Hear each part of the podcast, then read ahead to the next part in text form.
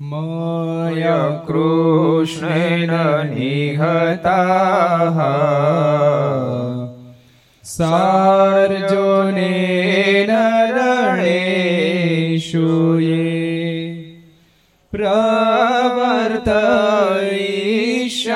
प्रवर्तयिष्यन्त्यसुरा स्ते त्वधर्मं यदाक्षितो धर्मदेव तदा भक्ता अहं नारायणो मुनिः जनिषे कौशले देशे भूमहि समगो द्विजः मुनिशापनृतां प्राप्ता नृषिंस्तात तथोद्धवम् ततो वीतसुरेभ्योः सद्धर्मां स्थापयन्नज સધર્મામ સ્થાપયા જય બોલો સ્વામિનારાયણ ભગવાનની જય શ્રી હરિ કૃષ્ણ મહારાજની શ્રી રાધારમણ દેવની શ્રી લક્ષ્મી નારાયણ દેવની શ્રી નર નારાયણ દેવની શ્રી ગોપીનાથજી મહારાજ શ્રી મદન મોહનજી મહારાજ શ્રી બાલકૃષ્ણ લાલ શ્રી રામચંદ્ર ભગવાન શ્રી કાષ્ટભન દેવ ઓમ નમઃ પાર્વતી પતય હર હર મહાદેવ હર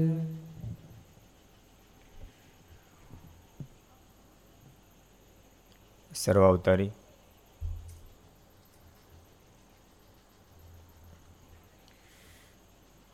ઈષ્ટદેવ ભગવાન શ્રીહરિના સાનિધ્યમાં તીર્થધામ સરદારને આંગણે વિક્રમ સંવત બે હજાર છોતેર શ્રાવણવદ દશમી શુક્રવાર તારીખ ચૌદ આઠ બે હજાર વીસ ઘર સભા અંતર્ગત શ્રીહરિ ચરિત્ર ચિંતામણી લક્ષ ચેનલ કર્તવ્ય ચેનલ સરદાર કથા યુટ્યુબ, લક્ષ યુટ્યુબ, કર્તવ્ય યુટ્યુબ વગેરેના માધ્યમથી ઘેરે બેસી ઘર સભાનો લાભ લેતા સર્વે ભાઈ ભક્તો જય સ્વામિનારાયણ, જય શ્રી કૃષ્ણ, જય શ્રી રામ, જય હિન્દ, જય ભારત.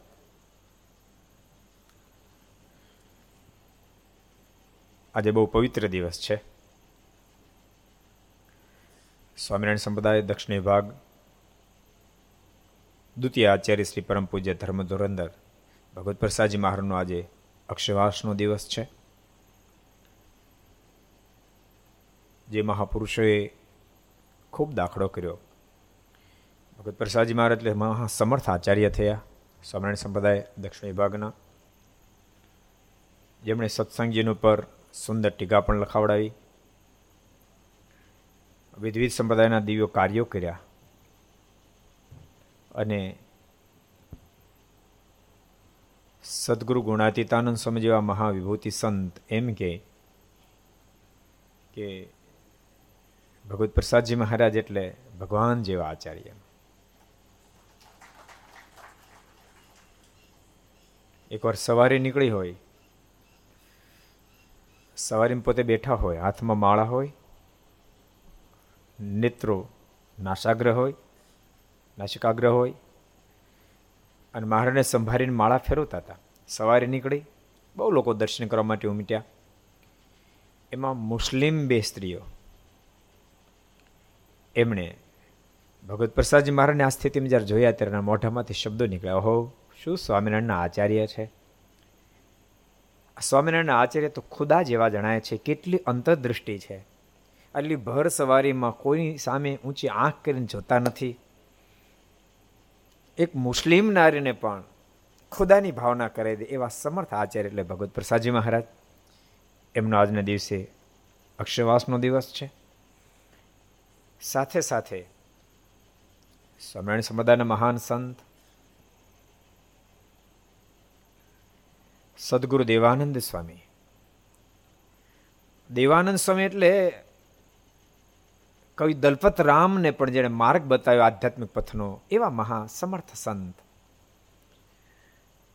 બાળપણથી જેને પરમાત્માને પામી જવાની લગન હતી, બાળપણથી. બાળપણથી ભગવાનને પામી જવાની જેને લગન હતી, પ્રગટ પરમાત્માની ઝાંખી કરવાની જેને લગન હતી. તમે કલ્પના કરો, પાંચ વર્ષે જેણે સંકલ્પ કર્યો કે આ દેહ કરી મારે પ્રગટ ભગવાનના દર્શન કર, પાંચ વર્ષે. મહા મુક્ત આત્મા. પાંચ વર્ષથી સાધનાનો પ્રારંભ કર્યો. થોડી મોટી ઉંમર થઈ. બહુ ઇંતજારી હતી પ્રભુના દર્શન કરવા, પ્રભુના દર્શન કરવા. ઇન્તિર જાય, જાગે અને પાંચ વર્ષે જાગે. અને ન જાગે ને એને મર્યા સુધી કોઈ દી સંકલ્પ નથી થતો મંદિરે જાઓ એમ. નથી થતો નથી થતો.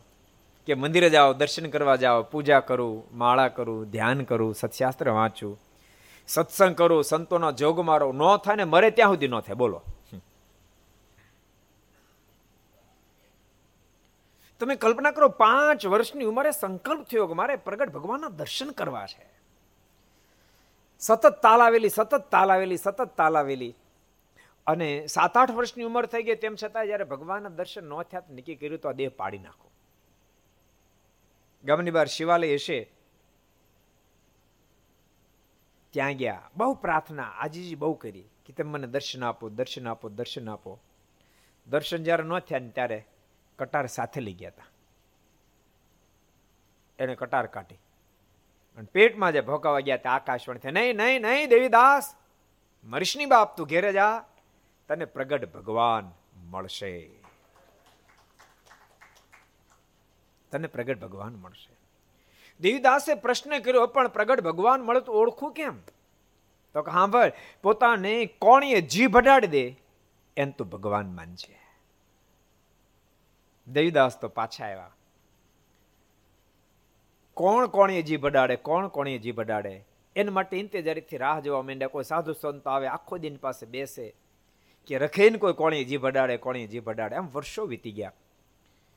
દેવદાસની ઉંમર પંદર, સોળ, સત્તર વર્ષની જ્યારે થઈ, બરોળ ગામની અંદર ઓલમોસ્ટ ભગવાન સ્વામિનારાયણના આશ્રિતો હતા. દૈદાસને ખબર પડી કે આ સ્વામિનારાયણ ભગવાનના આશ્રિત છે. એ લોકો એમ કહે છે કે સ્વામિનારાયણ ભગવાન છે. તો મારે ક્યારે ક્યારે મળવા તો જવું છે. તેને સમાચાર પડ્યા રયા ભગતે કીધું, ગામના રયા ભગત તેણે કીધું કે દીદા અમે તો ઘણી ફેરી કહી છે કે સ્વામિનારાયણ ભગવાન છે. તને પણ ભગવાનને પામવાની ઇંતેજાર છે બાપ. એ ભગવાન આજ મારી ઘેરે આવવાના છે. દેવીદાસને સમાચાર મળ્યા અને રયા ભગત જ્યારે કીધું, દેવીદાસ, અમે અમે વારે વારે વાતો કરી છે ધરા પર ભગવાનનું પ્રાગટ્ય થયું, ભગવાનનું પ્રાગટ એ ભગવાન એ ભગવાન આ ધરતી પર અમારે ત્યાં, અમારા આંગણે આવવાના છે. દેવદાસને ખૂબ આનંદ થયો. આખા ગામને વાત કરી, આખું ગામ ભેળું થયું, પણ દેવદાસ બધા કરતા આગળ. મારું ભવ્ય સ્વાગત થયું. મહારાજ સભા કરી. સભામાં બેઠા. અદ્ભુત અદ્ભુત વાતો કરવા માંડ્યા. બધા એક તાર બનીને વાતો સાંભળે. પણ દેવદાસને વાતો સાંભળવામાં રસ નહોતો. એનું મન વાતોમાં નહોતું. એ તો અખંડ ચિંતન કરતા હતા કે રયા ભગત એમ કે સ્વામિનારાયણ ભગવાન છે. અરે રયા ભગત પોસાતલી પરચાની વાતો કરે. કારણ કે રયા ભગત બધી વાતો જ કરી લે. અમારા ભગવાન આમ કરાવે છે, આમ કરાવે સમાધિઓ કરાવે ઘણી બધી વાતો કરી. ઘણા લોકોને સમાધિઓ કરાવે છે. મેં પોતે અનુભૂતિ સમાધિની કરી છે. હું પોતે ધામમાં ગયો તો સમાધિ કરીને. મેં ધામમાં પણ આ મૂર્તિને જોઈ. એ મારા ભગવાન. એનો જે શરણાગત બને, એનો અંતકાળ આવે ત્યારે સ્વયં પોતે તેડવા માટે આવે છે. મારા મામા હરિભગત છે. એ ધામમાં ગયા તે સ્વયં ભગવાન સ્વામિનારાયણ તેડવા માટે આવ્યા હતા.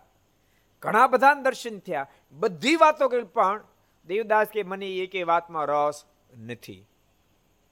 દેવદાસને એક જ વાતમાં રસ હતો. કઈ વાતમાં?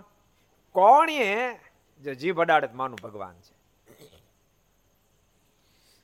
મહારાજ વાતો કરવા માંડ્યા, ઘણા બધા ભક્તોનો ખૂબ આનંદ થયો. બધા એક તાર ભરીને સાંભળતા હતા.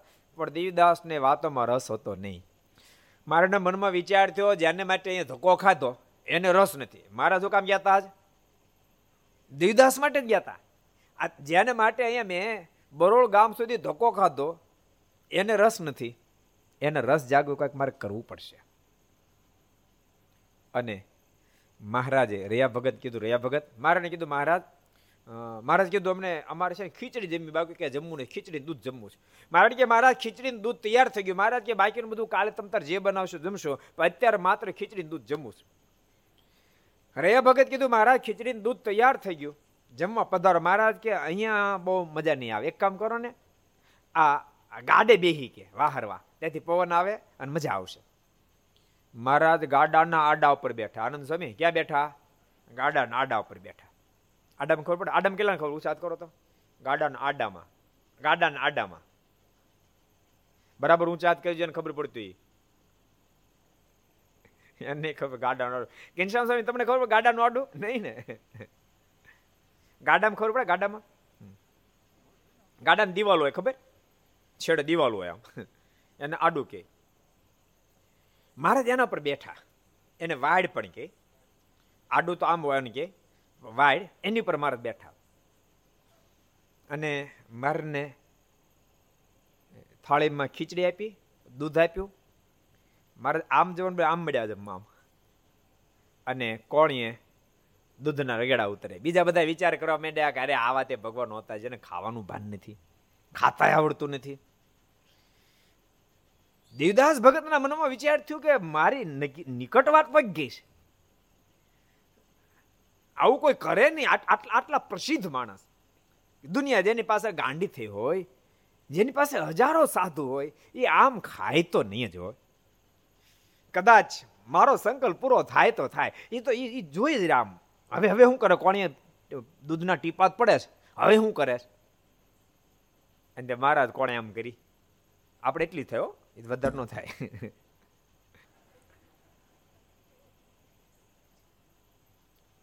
મારે આમ કોણે કે સટાક દેખાની, કોણે ને જીભ ડાળી.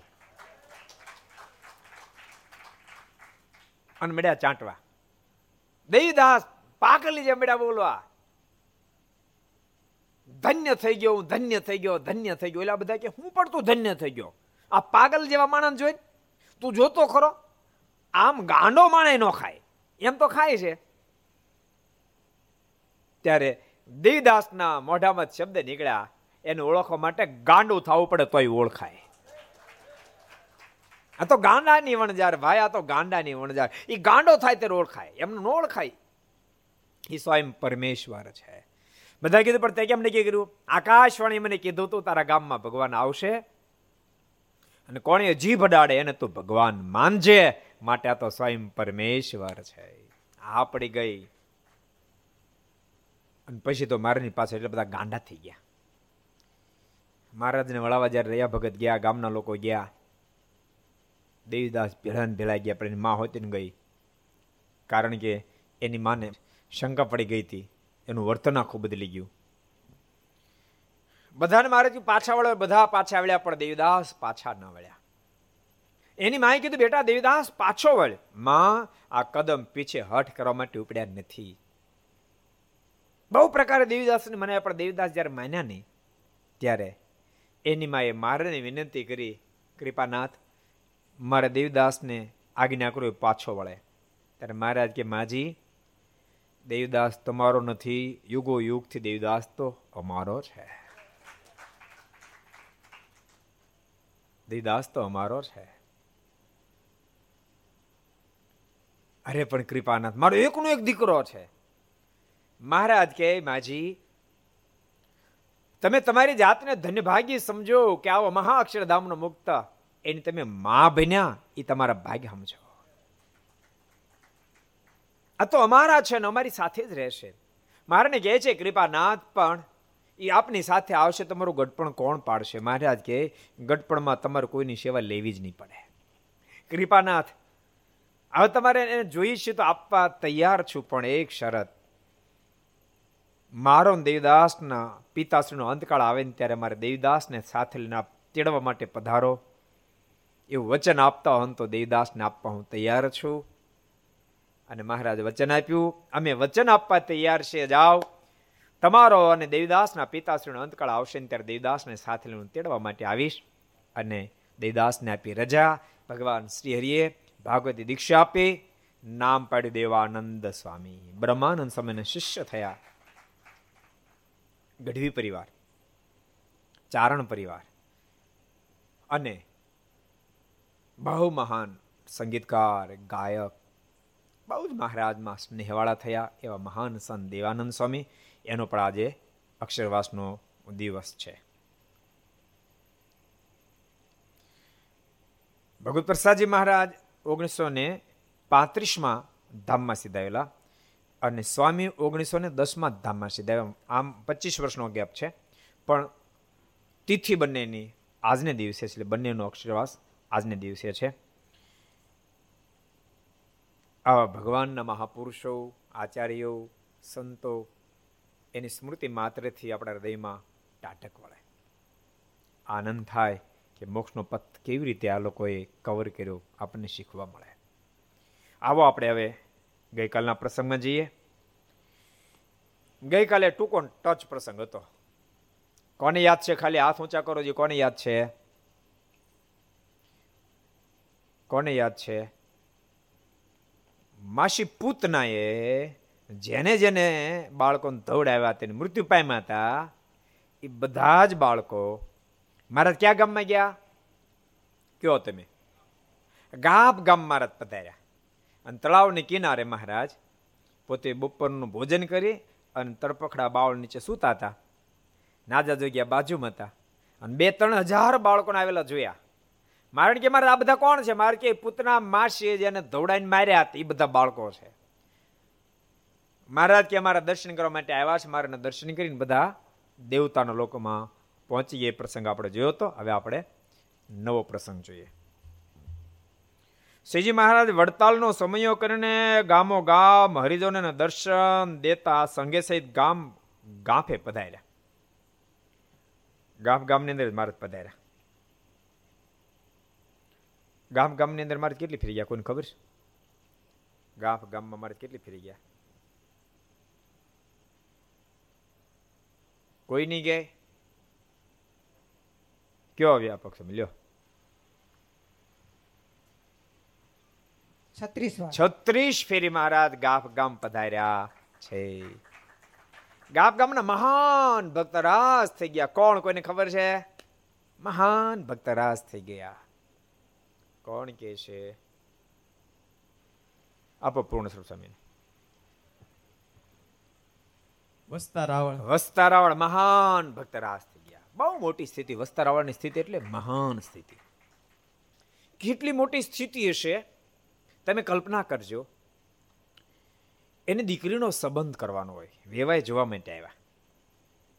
ભોજન કર્યું અને ત્યારબાદ ખુલ્લા મેદાનમાં ઢુલિયા ઢાળીને બેઠા હતા. વેવાય એટલે જે જોવા આવ્યા હતા હજી વેવાય ક્યાં થયા હતા? જોવા જે આવ્યા હતા.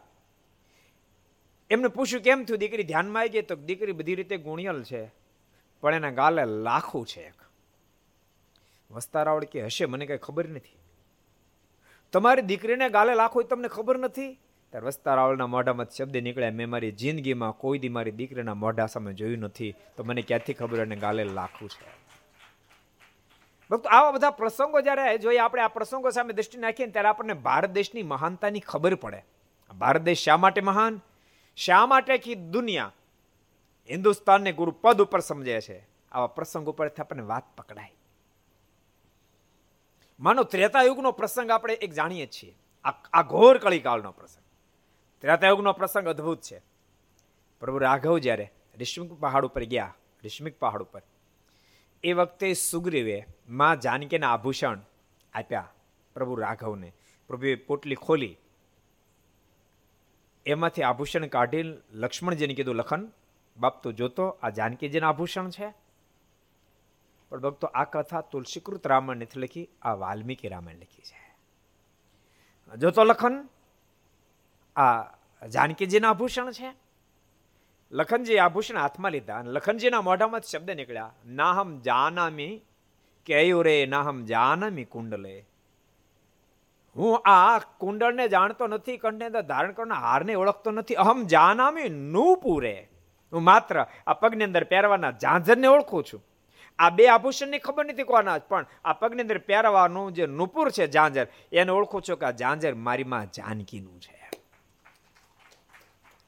પ્રભુ રાઘવે પ્રશ્ન કર્યો, પણ લખન, બીજે એક આભૂષણને ઓળખતો નથી, ઝાંઝરને કેમ ઓળખ્યો? અને ત્યારે લક્ષ્મણજીએ પણ જવાબ આપ્યો હતો, સરકાર મેં મારી જિંદગીમાં મારી માં જાનકીના મુખની સામે જોયું નથી.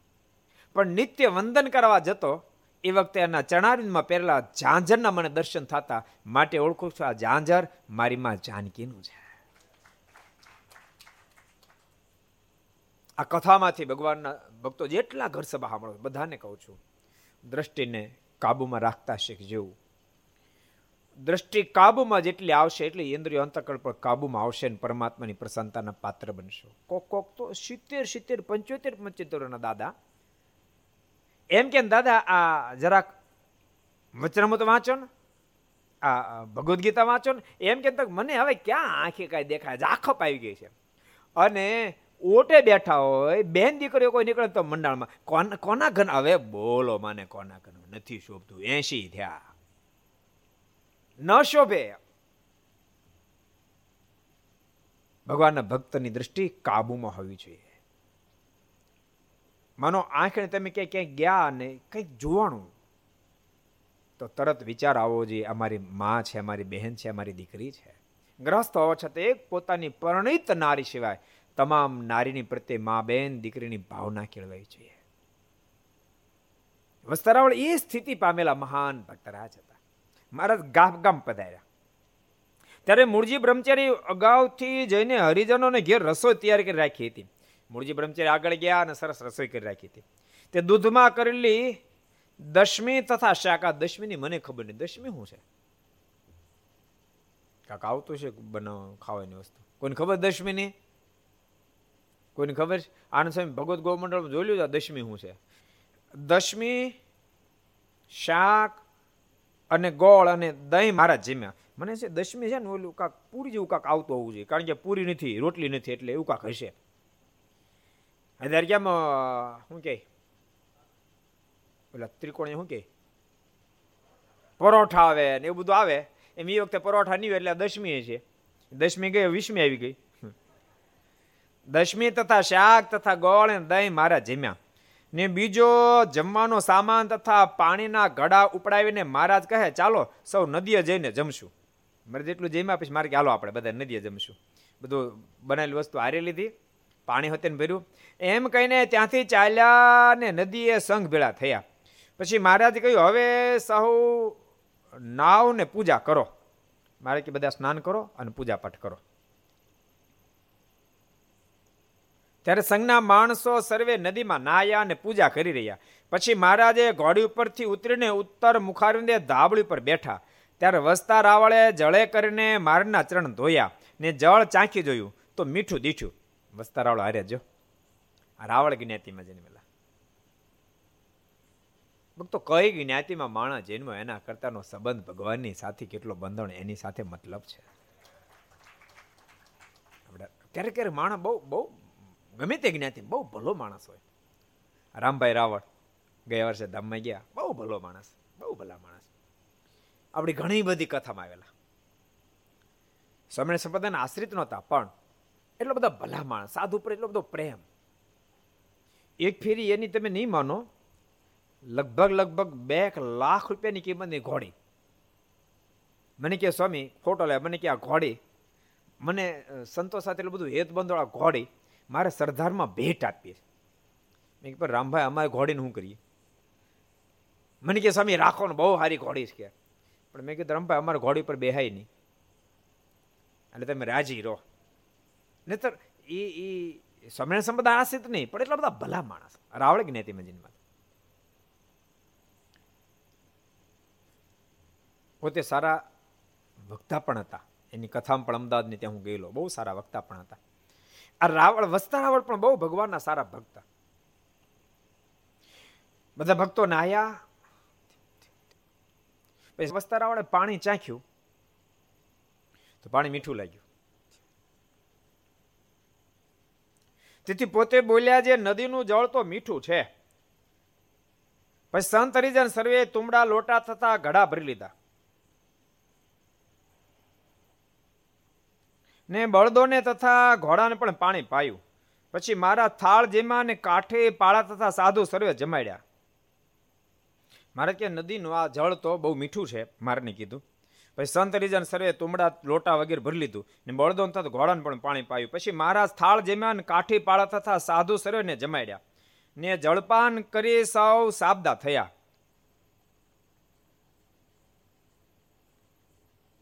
ને મહારાજ ઘોડી ઉપર સવાર થયા ને ચાલ્યા.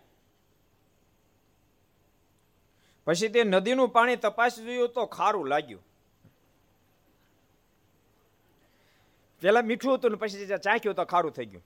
ત્યારે મુક્તાન સ્વામી બોલ્યા છે, હે મહારાજ, આજ તો ભારે દયા કરી, નહીં તો ઘોડા, બળદ ને સંઘના માણસો સર્વે તરસ્યા મરી જા. તે સારું તમે જેમ એક વખત સેવક સારું કચ્છના રણમાં પાણી મીઠું કર્યું હતું, તેમાં આજે પણ મીઠું કર્યું. ભગવાન તો દયાળુ છે ને. મહારાજ તેમ બહુ મોટી દયા કરી, પાણી મીઠું કર્યું, ન તો બધા હેરાન હેરાન થઈ જાત. મહારાજ મીઠા પાણી વિને આટલો મોટો સંઘ દુખીના ડાળિયા થઈ જાય. જો કે ભક્તો વાસ્તવિકતા એ છે. ભગવાન તો ભક્તના છે, પણ ભગવાન પ્રત્યેનો ભગવાનપણાનો ભાવ પ્રઠાય. ભગવાન કામ ત્યારે કરે. કારણ કે પ્રાર્થના કરો ત્યારે ભગવાન કામ કરે, પણ પ્રાર્થના ક્યારે થાય? પૂર્ણપણે એની નિષ્ઠા બંધાય, પછી પ્રાર્થના થાય. અને ભક્ત જ્યારે ભગવાનને પ્રાર્થના કરે ને ત્યારે ભગવાન ભક્તની પ્રાર્થનાને સાંભળે છે અને ભક્તના બધા જ કામ ભગવાન કરે છે. પણ ભગવાનપણાની પ્રતીતિ લાવવા માટે જીવાત્માને સત્સંગ અતિ આવશ્યક છે. સત્સંગીને આ ભગવાનપણાની પ્રતીતિ આવ્યું એ મહાગહન કામ છે. ભગવાનની સાથે રહ્યો, યાદ રાખ, ભગવાનની સાથે રહ્યો હોય, પણ સત્સંગ ન કર્યો તો ભગવાન સ્વરૂપની નિષ્ઠા દળ થવી કઠિન છે. કારણ કે ભગવાન બધા પ્રકારના ચરિત્રો કરે. એ દિવ્ય કરે માનુષિક પણ કરે. દિવ્ય ચરિત્રો કરે ત્યાં સુધી વાંધો નહીં, પણ માનુષિક ચરિત્રો કરે ત્યારે ભગવાનના સ્વરૂપમાં સંશય થવાને પૂર્ણપણે માગ છે. પૂર્ણ માગ છે. પણ જો સત્સંગ કરીને પરમાત્માના સ્વરૂપને ઓળખ્યા હોય, તો ભગવાન પોસાય તેવા ચરિત્રો કરે, પણ કોઈ દી ભગવાન સ્વરૂપમાં સંશય થાય નહીં. એટલા માટે મુનિ બાવા એક બહુ અદ્ભુત પ્રશ્ન કર્યો. કૃપાનાથ માલિક, આપણા દિવ્ય ચરિત્ર જોઈને તો કોઈ પ્રકારનો સંશય નથી થતો, પણ માનુષિક ચરિત્ર જોઈ અને કૃપાનાથ આપણા સ્વરૂપમાં સંશય થઈ જાય છે. તે માનુષિક ચરિત્ર જોઈને પણ સંશય ન થાય, એનો શો રસ્તો છે? ત્યારે ભગવાન સ્વામિનારાયણ કહે, એમ પોસાય તેવા માનસિક ચરિત્ર કરીએ, પણ એમાં કાંઈક દિવ્ય ભાવ હોય, શોધતા જો આવડી જાય, તો અમારા માનુષિક ચરિત્ર જોઈને પણ સંશય થાય નહીં. કેટલા વચરામું છે? કોણ કહે છે? કેટલા વચરામું છે? અક્ષય ભગત આપો. પંચાળાનું ચોથું. પંચાળાના ચોથા વચનામૃતમાં ભગવાન સ્વામિનારાયણ અદ્ભુત વાત બતાવી છે. જો એક વાત યાદ રાખજો આપણે જો સેવાય કરવી પડે મંદિરમાં સેવાય કરવી પડે સત્સંગના કાર્યો કરવા પડે પણ સાથે સાથે આપણું મન બીજી બાજુ ભગવાનમાં લાગેલું હોવું જોઈએ. આપણા અંગની અંદર સહજ જ સારા વાંચનની આદત હોવી જોઈએ, ભજનનું અંગ હોવું જોઈએ. કોઈ સાધુ એમ કે મારે ભજનનું અંગ નથી, તો બહુ મોટી નુકસાની કરે. ભજનનું અંગ પ્રત્યેક સંતના જન્મ હોવું જોઈએ હોવું જોઈએ હોવું જોઈએ. સારું શાસ્ત્ર વાંચવાની આદત હોવી જોઈએ. શાસ્ત્રો ઘણા બધા સારા છે, પણ એમાંય વચનામૃત તો અદ્વિતીય ગ્રંથ છે, કારણ કે ભગવાન શ્રી હરિની સ્વમુખની વાણી છે, તો એમાં તો વિશેષ આપણું મન ઠરવું જોઈએ. ગ્રસ્ત ભક્તોને પણ બધાને કહું છું. જેટલા ઘર સભા આંબળો છે, બધાને કહું છું કે વચનામૃત વાંચવાનો અભ્યાસ રાખજો. કમસે કમ દિવસમાં એક વચનામૃત વાંચો. એક વચનામૃત વાંચી અને એના પર થોડું મનોમંથન જો કરશો, તો તમને પણ જેમ સંતો પાર્ષદોને વચનામૃત યાદ રહે છે, એમ તમને પણ રહેવા માણસો થોડોક તમે દાખલો કરો. એમ ન માનો કે આપણાથી ન થાય. અમુક અમુક તો ટ્રાય જ કરતા, એમ સીધું એમ માની લે આપણે આપણેથી ન થાય. આપણે વચનામૃત યાદ અરે કે દાડે તમે દાખલો કર્યો, વચનામૃત યાદ રાખો. ન થયું. દાખલો કરો. જરૂર તમને પણ વચનામૃત યાદ રહેશે. મારીની નિષ્ઠા એમાંથી જબરજસ્ત દૃઢ થશે. અને વચરામૃત વાંચતા વાંચતા જેમ જેમ દૃઢતા થશે. ન સમજ્યા સંતોને પૂછજો. જો વચનામૃત છે ને સીધે સીધું સમજાવવું થોડું કઠણ પણ છે. બહુ ગહન છે. આમ ગુરુમુખી ગ્રંથ છે. ગુરુમુખી ગ્રંથ માને? મહારાજે અદ્ભુત અદ્ભુત વાતો કરી. સંતોએ લખી લીધી. પણ માત્ર લખી લેવાથી કે વાંચી લેવાથી એ સમજવું ગહન છે. એને અનુભવી સંતની પાસે સમજવું પડે. તો જ સમજાય. તમે કલ્પના કરો, શુકાનંદ સ્વામી જેવા મોટા સંત, નિત્યાનંદ સ્વામી જેવા મોટા સંત, જેણે વચનામૃત લખ્યા એમણે સદગુરુ ગોપાળાન સ્વામીના મુખથી સાંભળ્યા, ત્યારે એમ બોલ્યા કહો હો, લખ્યા તો ખરા, પણ સમજાણા તો આ જ્યારે સ્વામી સમજાવ્યા એટલે સંતોની પાસેથી સાંભળત શું કામ જ્ઞાન થાય? તો સંતો પરંપરામાં સાંભળતા આવ્યા હોય. કોઈ ગોપાળન સ્વામી પરંપરામાં સંતો થયા હોય, કોઈ ગુણાતીતાન સ્વામી પરંપરામાં સંતો થયા હોય, કોઈ મુક્તાન સ્વામી પરંપરામાં સંતો થયા હોય, કોઈ સચ્ચિદાન સ્વામી પરંપરામાં સંતો થયા હોય, કોઈ બ્રહ્માંડ સ્વામી પરંપરામાં સંતો થયા. આ પરંપરા ચાલુ છે. દાખલા તરીકે ગુણાતીતાન સ્વામી પરંપરામાં થયા હોય, તો ગુણાતીતાનંદ સ્વામીએ જે વચનામૃતો સમજાવો એ બાલમુકુદાસ સ્વામીને સમજાયો એ એમના શિષ્ય હરુશ્રીદાસ સ્વામી એમ એમ એમ એમ ક્રમ હાલ્યો આવ્યો હોય. જેથી કરીને આપણે વચનામૃતને સમજી શકીએ. બાકી વચનામૃત યાદ રાખજો, પોસાય તેવા વિદ્વાન વ્યક્તિને પણ ગોથેલું ખોડાય પોસાય તેવા વિદ્વાન વ્યક્તિ પણ વચનામૃતની સોસરો નીકળી ન શકે. પણ જો પરંપરામાં સાંભળ્યા હોય, સંતોની પાસે પછી હરિભક્તોએ પણ સાંભળ્યા હોય એ પરંપરામાં જો વાત સંભળાણી હોય, તો બે ચોપડી ભણેલી વ્યક્તિ પણ વચનામતનો અનુભવી વ્યક્તિ બની શકે છે. તમારા મનમાં એક પ્રશ્ન થાય, તો તમારે પરંપરા આવી, એમ અમારે પરંપરા ન આવી હોય? ભરત બાપાએ એ વખતે ગોપાળન સ્વામીનો સમાગમ ખૂબ કરેલો, તો એ પરદબાપા વચનામત સમજાય તો એની પરંપરા અમે ન સમજીએ? બેનજી બાપાએ ગોપાલ સ્વામી પાસેથી વચરામૃત સમજાય તો શું? અમે ન સમજીએ? સમજો, જરૂર. જરૂર સમજાય. પણ એ પરંપરા એમને હળંગ એમને રહી હોય તો. પણ એવું બહુ ઓછું જોવા મળે છે કે હરિભક્તોની પરંપરા એવી ને એવી ઉજ્જવળ રહ્યું ઓછું જોવા મળે છે. જેથી કરીને હરિભક્તો પાસે એનું ઓરિજિનલ જ્ઞાન રહ્યું હોય એવું ઓછું જોવા મળે છે. જ્યારે સંતોની પરંપરા અકબંધ રહી છે, જેને કારણે વચનામૃતનું જ્ઞાન છે. એટલે એ જ્ઞાનના માધ્યમથી ભગવાન ઓળખાય. તો વાંધો ન આવે. નતર ભગવાન જ્યારે માનુષિક ચરિત્ર કરતા ભલભલાન સંશય એક એક સરસ પ્રસંગ તમને કહું. બુરાનપુરથી સંતો બુરાનપુર ગયેલા. અને ત્યાં સત્સંગ કરાવી કરાવી અને ભવાજી નામને એક એક ખૂબ સારા હરિભગત બને. ભવાજીને સાથે લઈ આવ્યા. એને ખૂબ મારનું મહિમા સમજાવ્યો સંતોના માધ્યમથી. અને ભવાજી ગઢપુર આવ્યા. એ વખતે બરાબર મારા અજામત કરાવતા હતા, વાળ કપાવતા હતા. એ આવ્યા અને મારે જ માનુષિક ચરિત્ર આદર્યું. મારે પેલા વાણંદને કે ઊભો રહેતો, ભૂખ લાગીશ કે. પેલા હું જમી લઉં અને મારા જમ્યા. ભવાજીના મનમાં સંકલ્પ થયો, ઓહો, ક્યાં બુરામ બુરાનપુરથી તો કારણ એના ટાટિયા તોડ્યા. હા સાધુ માળા કેવી વાતો કરતા હતા. પ્રગટ ભગવાન ધરતી ઉપર આવ્યા છે. હજારો લોકોને આમ સમાધિઓ કરાવે છે. હજારો લોકોને પોતપોત ઈષ્ટદેવના દર્શન કરાવે. કેવી મોટી મોટી ગપ્પાની વાતો કરતા હતા. આને તો એ ભાન નથી ક્યારે જમાય. અને આને કઈ ખબર નહીં પડતી હોય? હજામત કરતા કરતા ખવાય. આવા સંકલ્પ થયા. પોતે કશું બોલ્યા નહીં. સંકલ્પ થયા. સ્વામીને કીધું નહીં. સ્વામી ઉત્તર આપીને ઉતારે ગયા. પછી મહારાજ નાયધોન તૈયાર થયા. અક્ષયવરૂડીએ મહારાજે કીધું તમે સંતોને, કે ઓલા ઓલા, તમે ભગ લાવ્યા ના બોલાવો કે દર્શન કરવા માટે. એટલે સંતોએ કીધું એટલે દર્શન કરવા માટે આવ્યા.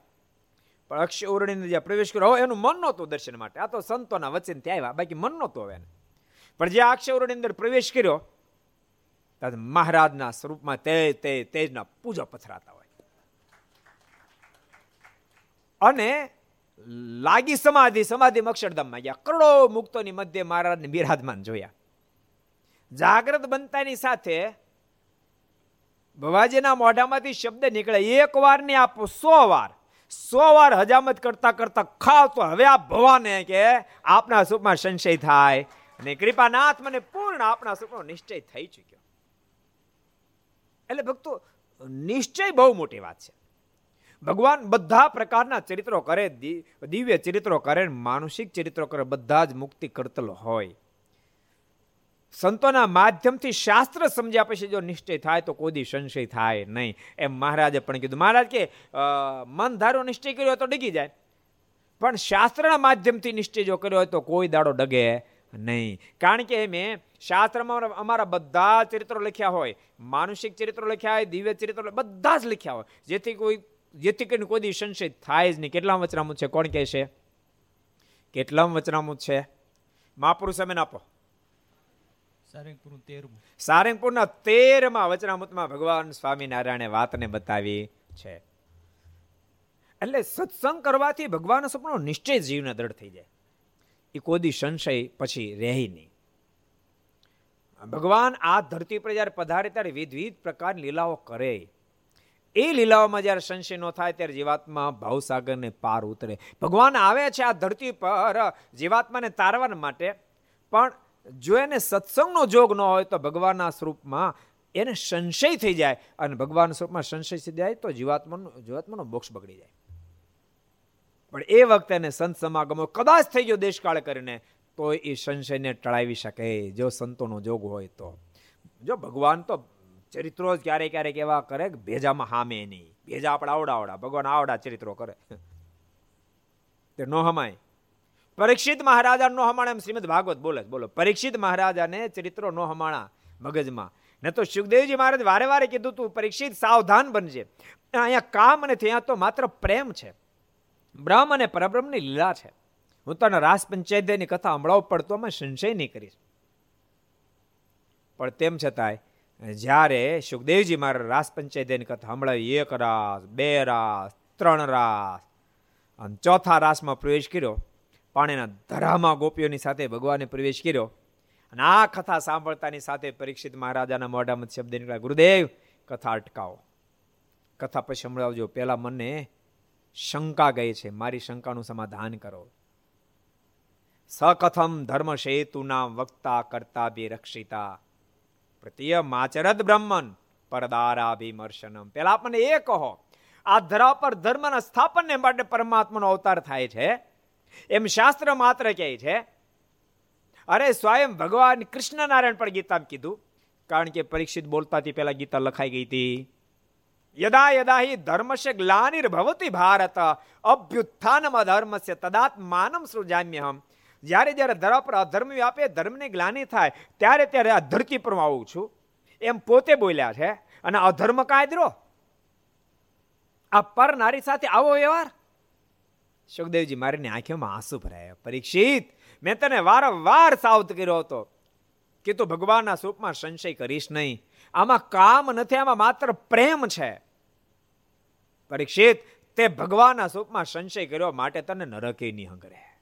પરીક્ષિત, રડી પડ્યા. શ્રીમદ ભાગવત, વાંચજો, રડી પડ્યા. બે હાથ જોડ્યા ગુરુદેવ ગુરુદેવ. મારું કલ્યાણ થાય અને મારો સંશય ટળી મારા પર કૃપા દ્રષ્ટિ કરો. બે પ્રશ્ન.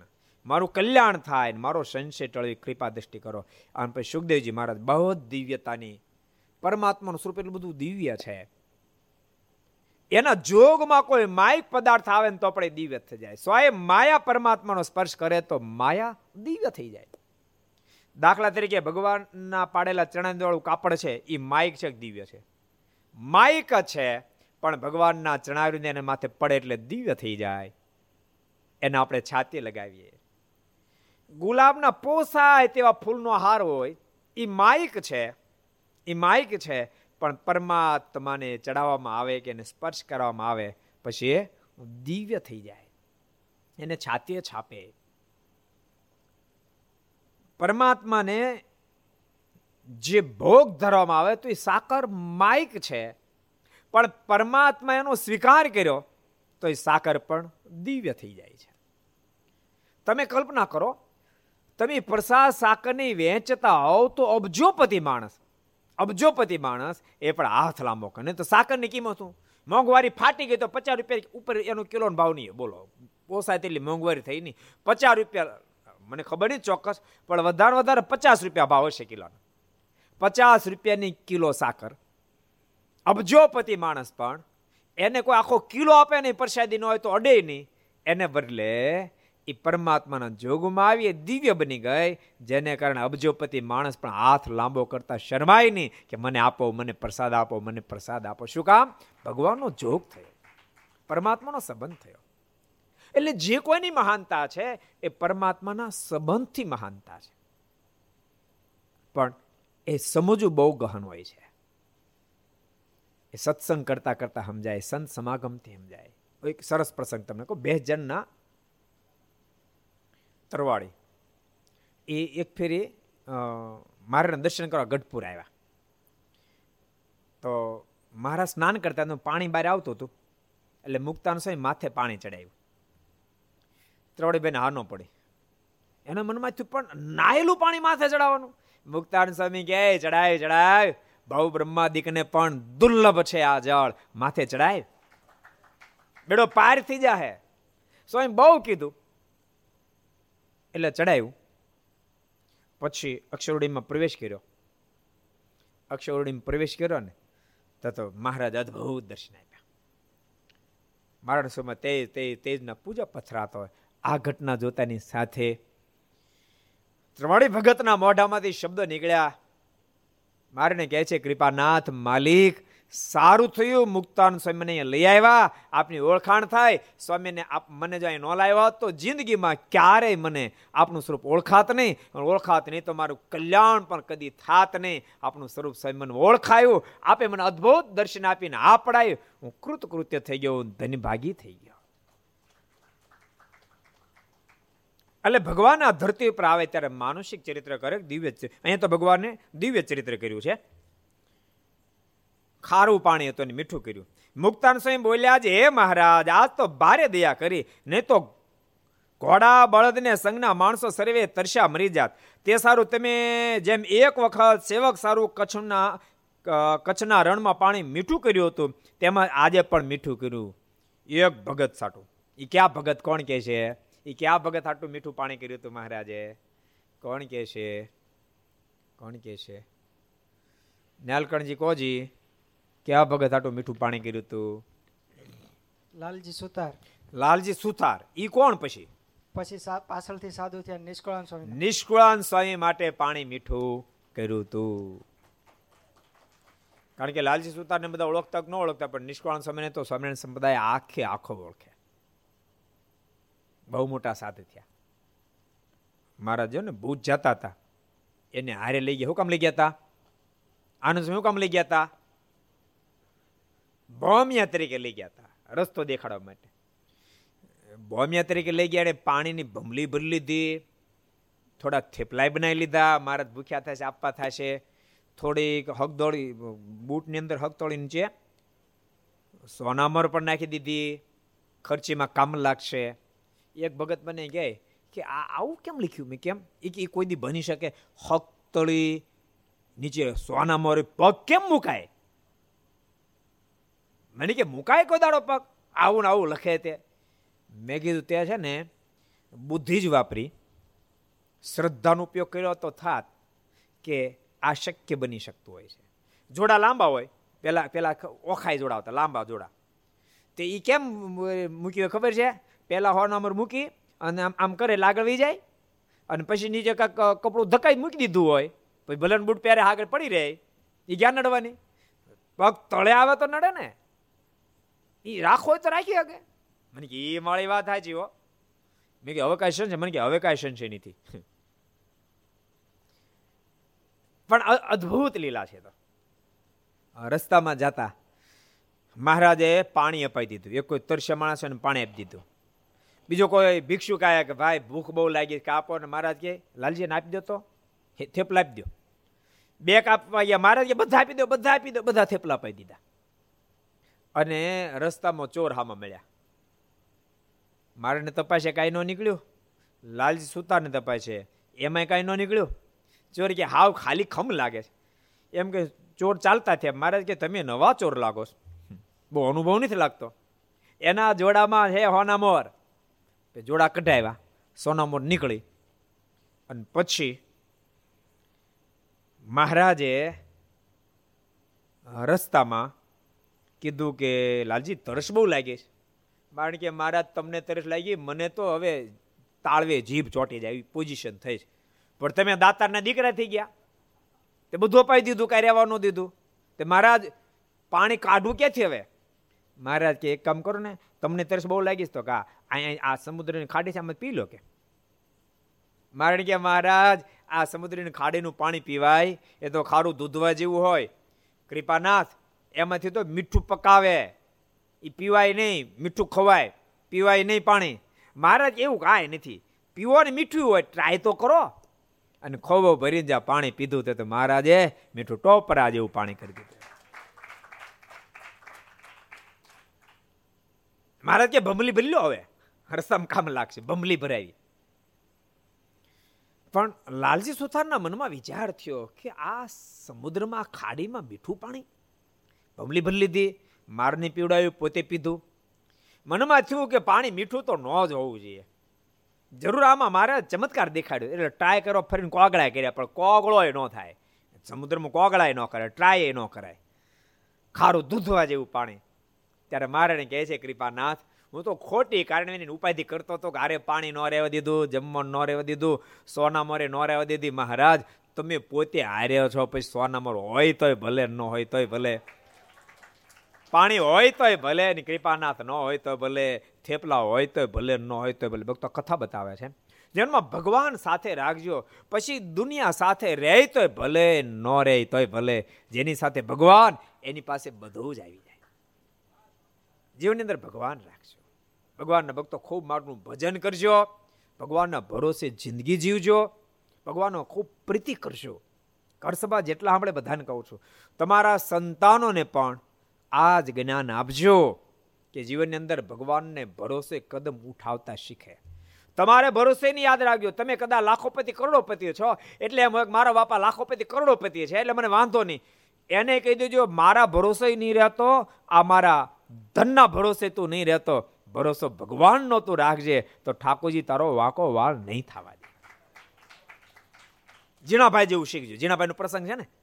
જીણાભાઈનો જ્યારે અંતકાળ આવ્યો ત્યારે મહારાજ કીધું જીણાભાઈ કંઈક માગો. અમે રાજી થયા તે માગું આપીએ. કારણ કે મહારાજ, તમ જેવા ભગવાન મળ્યા પછી માગું? નહીં, કૃપાનાથ, કાંઈ ન જોઈએ. મહારાજ કે, નહીં, કાંઈક તો માગો જીણાભાઈ મહારાજ, કાંઈ ન જોઈએ. ત્યારે બીજા સંતો ભક્તોએ કીધું કે, બીજું કાંઈ ન જોઈએ કાંઈ નહીં અઠીની તો ભલામણ કરી દો કે મહારાજ, આપ અઠીનું ધ્યાન રાખજો. કેવા નિષ્કામ ભક્ત છે. ત્યારે કે, મારે હઠીની ભલામણ કરવી નથી. શબ્દો યાદ રાખજો. મારે હઠીની ભલામણ કરવી નથી. હું મારની મારને ભલામણ કરું, એ હઠીનું ધ્યાન રાખજો. અને હઠી જો મારીની આજ્ઞા ન પાડે મારનું ભજન ન કરે, કપાતર બની જાય, તો મારી ભલામણ પછી ભગવાન એને નહીં સાચવે, નહીં રાખે. અને હું ભલામણ નહીં કરું. અને હઠી જો ભગવાનનો બની રહેશે, મારનું ભજન કરશે, મારીની આજ્ઞા પાળશે, તો ભગવાન શ્રી હઠીનું ધ્યાન રાખશે. મારે ભલામણ કરવાની જરૂર નથી. એમ ઘર સભા જેટલા જેટલા ભક્તો સાંભળો, બધા દઢ કરી નાખજો. પોતપોતાના સંતાનો એટલો બધો પાવર ભગવાનનો ભરી દેજો. કે બેટા, ચિંતા કરીશ નહીં. દુનિયાની ગમે તે આપત્તિ વિપત્તિ આવે ને, તેમ છતાં ઉપાધિ કરીશ નહીં. તને ચિંતા થવા લાગે ને ત્યારે ભગવાનની પાસે બેસીને ભગવાનની પ્રાર્થના કરજે. ચિંતા કરીશ ને ભગવાન શ્રી બોલ્યા, આપતકાળ જ્યારે આવે ને, ભગવાન સ્વામિનારાયણ શબ્દો સ્વામી વાતોમાં લખ્યા, સ્વામી કે આપતકાળ આવે ને ક્યાંયથી સપોર્ટ ન મળે ને તે લીલા ઘાસને દંડવડ કરજો. લીલા ઘાસમાં રહીને હું તમને જવાબ આપીશ. આપત્તિમાં તમને બહાર કાઢીશ. માટે જેટલા ઘર સાંભળ સંભાળ બધાને કહું છું. ખૂબ ભગવાન ઉપર ભરોસો રાખજો. ખૂબ મારનું ભજન કરજો. ખૂબ મારીની આજ્ઞાનું પાલન કરજો. ભગવાન રીજી જાહે. ભગવાન રીજી જાશે. ભગવાન કામ કરી દેશે. ભગવાન તો ભક્તના જ છે. અભક્તના નથી. એ વાત કોઈ દી જિંદગીમાં ભૂલશો નહીં. સંતાનોને સંપત્તિ આપજો, હું નાને જ પાડતો, વારસામાં સંપત્તિ આપજો. એમાં કાંઈ મારી ના નથી. તમારો બંગલો તમે એને જ આપો ને. કોને આપો? કહો આપજો. બંગલો આપજો ફેક્ટરી આપજો. તમારો બીજો કોઈ બિઝનેસ હોય તે આપજો, દુકાનો તે આપજો. તમારીને મર્સિડીઝ ગાડીઓ તે આપજો, ઓડિયો તે આપજો, સાયકલો તે આપજો, જે હોય આપવાનું. એ હોય તે આપજો. પણ યાદ રાખજો, કદાચ આમાંથી કોઈ વસ્તુ ન અપાય તો ચિંતા નહીં, પણ એને વારસામાં ભગવાન આપજો, સત્સંગ આપજો. એને વારસામાં સંસ્કાર આપજો. ભૂલતા નહીં. તમે એને સારા સારો બંગલો આપશો, ઓડી ગાડી આપશો, મર્સિડીઝ ગાડી આપશો, પણ એને વારસામાં ભગવાન નહીં આપો. એને સત્સંગ નહીં આપો, સંસ્કાર નહીં આપો. તો કુલક્ષણ માર્ગે જતો રહેશે, કલબમાં પોગી જશે, તો તમારો બંગલો, તમારી મર્સિડીઝ ગાડી, તમારો બિઝનેસ ઘડીના છઠ્ઠા ભાગમાં ફના કરી નાખશે. અને કદાચ બીજું તમારેથી ન પાણું, પણ એને વારસામાં ભગવાન આપ્યા હશે. તમે સત્સંગ આપ્યો, સંસ્કાર આપ્યા છે ને, તો દુનિયાનો કોઈ પણ છડે રહેશે ને, તો પણ સુખ્યો જ રહેશે, સુખ્યો જ થશે. ક્યારેય પણ એને કાળમાયા કર્મ એનું ખરાબ નહીં કરી શકે. કારણ કે એને ભગવાન તમે આપશે ને અગાધ ભગવાનનો મહિમા હોય, ભગવાનના સંતો, ભક્તોનો મહિમા હોય. અરે દુનિયા તોનું શું બગાડે? ભગવાન સ્વામિનારાયણ કે કાળ માયા કર્મ ત્રણે મળી જેને મારો મહિમા મારા સંતો ભક્તોનો મહિમા છે એનું કાળ માયા કર્મ ત્રણેય ભેળા થાય તો પણ બગાડી શકે નહીં. એમ વચનામૃતમાં લખ્યું મહારાજ. કયા વચનામૃતમાં કીધું છે મહારાજે? કોણ કહે છે? કેટલા વચનામૃતમાં કીધું છે? કોણ કહે છે? કોણ કહે છે? સુહરત કેજી ભાઈ. પ્રથમ નો બોતેરમો. પ્રથમના બોતેરમાં વચનામૃતમાં ભગવાન સ્વામિનારાયણ કીધું છે. અને ભક્તો યાદ રાખજો વચનામૃત વાંચો તમને સંતો પાર્ષદો પણ કહું છું. વાંચો, કંઠસ્થ કરો. એ કાંઈ વચનામતની ફળશ્રુતિ નથી. એટલી જ કાંઈ વચનામતની ફળશ્રુતિ નથી. વચનામતમાં લખેલા શબ્દો જીવનમાં ચરિતાર્થ કરીએ, એ વચનામતની ફળશ્રુતિ છે. દેશકાળની અંદર એક એક વચનામત આપણી સામે દ્રષ્ટિગોચર થવા માંડે. અંદરથી એની હિંમત પ્રાપ્ત થાય. કે મારા મહારાજ મારી ભેળા, મારા મહારાજ મારી ભેળા છે. એવું ચરિતાર્થ થાય એ વચનામૃતની ફળશ્રુતિ છે. એટલે બધા જ ભક્તો જેટલા જેટલા ઘર સભા મળો છો, તમારા સંતાનો આપશો હું હું જો તમે આ આ દુનિયાવી વસ્તુ આપો એનું ક્યારે ખંડન કરતો? અને કરીશ પણ નહીં. હું તો એમ કહું, તમારા સંતાન ખૂબ ભણાવજો, ખૂબ વિદ્વાન બનાવજો, સારા ડૉક્ટર બનાવજો, સારા એન્જિનિયર બનાવજો.